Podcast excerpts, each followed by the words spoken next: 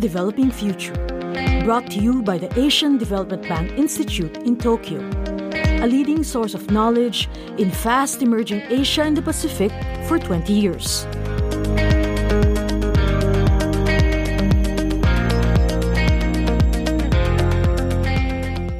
Global governance has undergone significant change since the late 1990s, with the number of global players in health, trade, and development finance rapidly increasing, mobilizing more funds for health and development in developing countries and spurring global trade. This trend has challenged the three most prominent intergovernmental bodies in these areas the World Health Organization, the World Trade Organization, and the World Bank.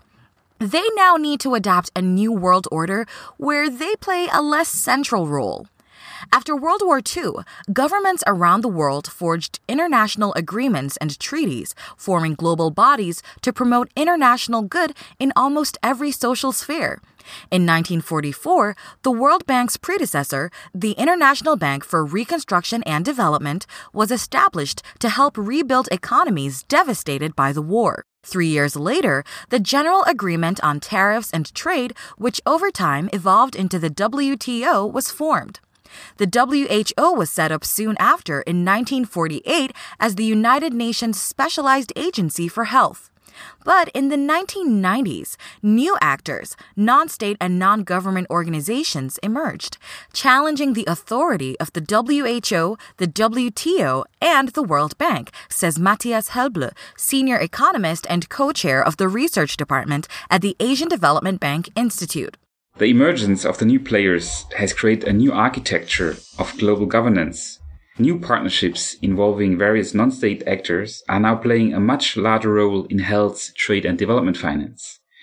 And they are eroding the influence of the three global bodies. ADBI associate Jera Lego says.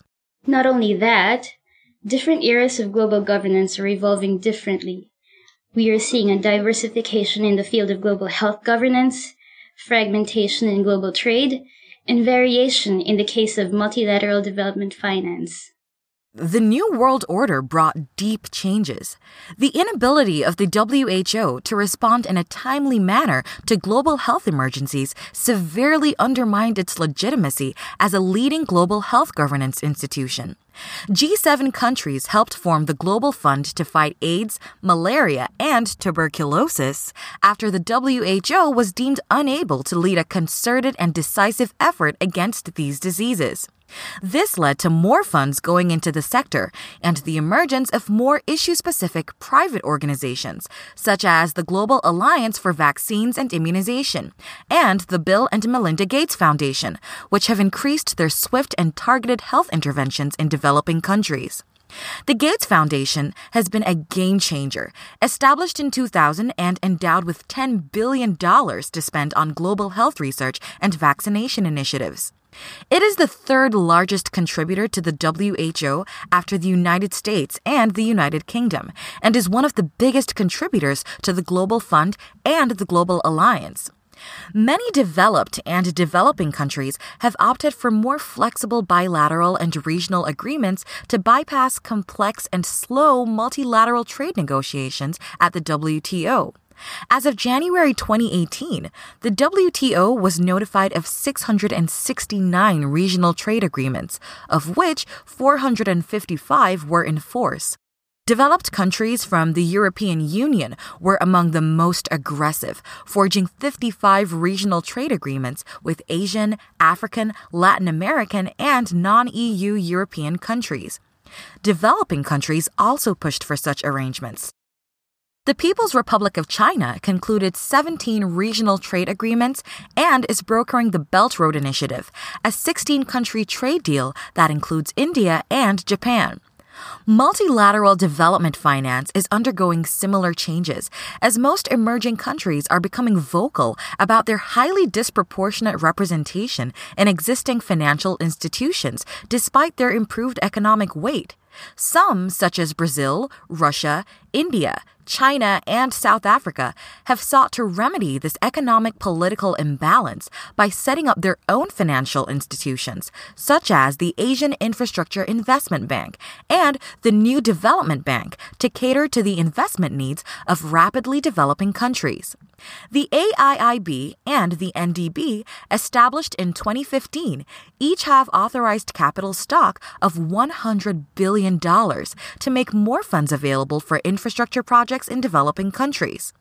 Countries that were previously only on the receiving end of development aid are now extending aid themselves, asserting their voice and setting the agenda, ADBI associate Jera Lego says. Overall, the changes indicate that leading global governance institutions are struggling to adapt to the changing global landscape. While the changes resulted in more funds for health and development in developing countries and streamlined trade negotiations, there are also downsides. The entry of more actors could lead to overlapping priorities, efficiency losses, and other challenges, which may do more harm than good to existing global governance structures if not handled properly. As developed and developing countries channel more resources into health, the proliferation of new players and their convergence on certain issues could lead to conflicting national interests, hindering decision making in addressing common health challenges, such as infectious diseases that spread across borders.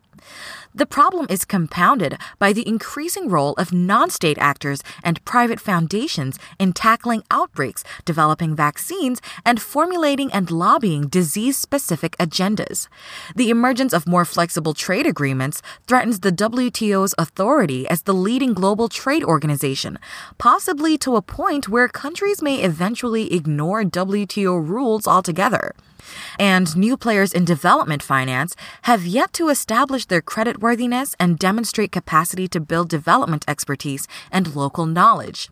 To meet these challenges, the World Bank, the WHO, and the WTO must assume a new role of coordination, facilitation, and dispute settlement among the new players to harmonize their efforts for better global governance.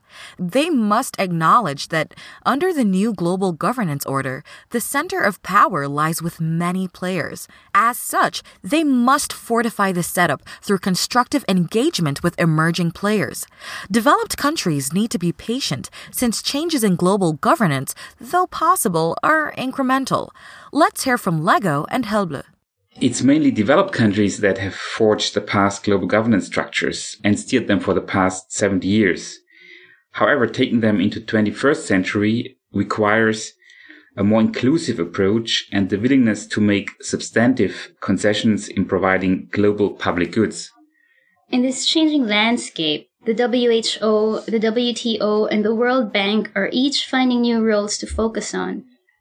The World Bank continues to be the largest development institution and one of the largest sources of lending, but it also finds new roles as an investment guarantor, a trustee for other funds, and as an arbiter in international investment disputes.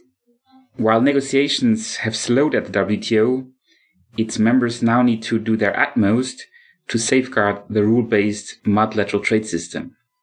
The WTO's future role will see a greater focus on monitoring the trade policy of its members, including their preferential trade agreements. Meanwhile, the WHO should help improve coordination among the many actors in global health. Furthermore, the WHO should aim to regain its role as a global center for health data and finally, WHO needs to continue to be the prime mover for global health advocacy and agenda setting.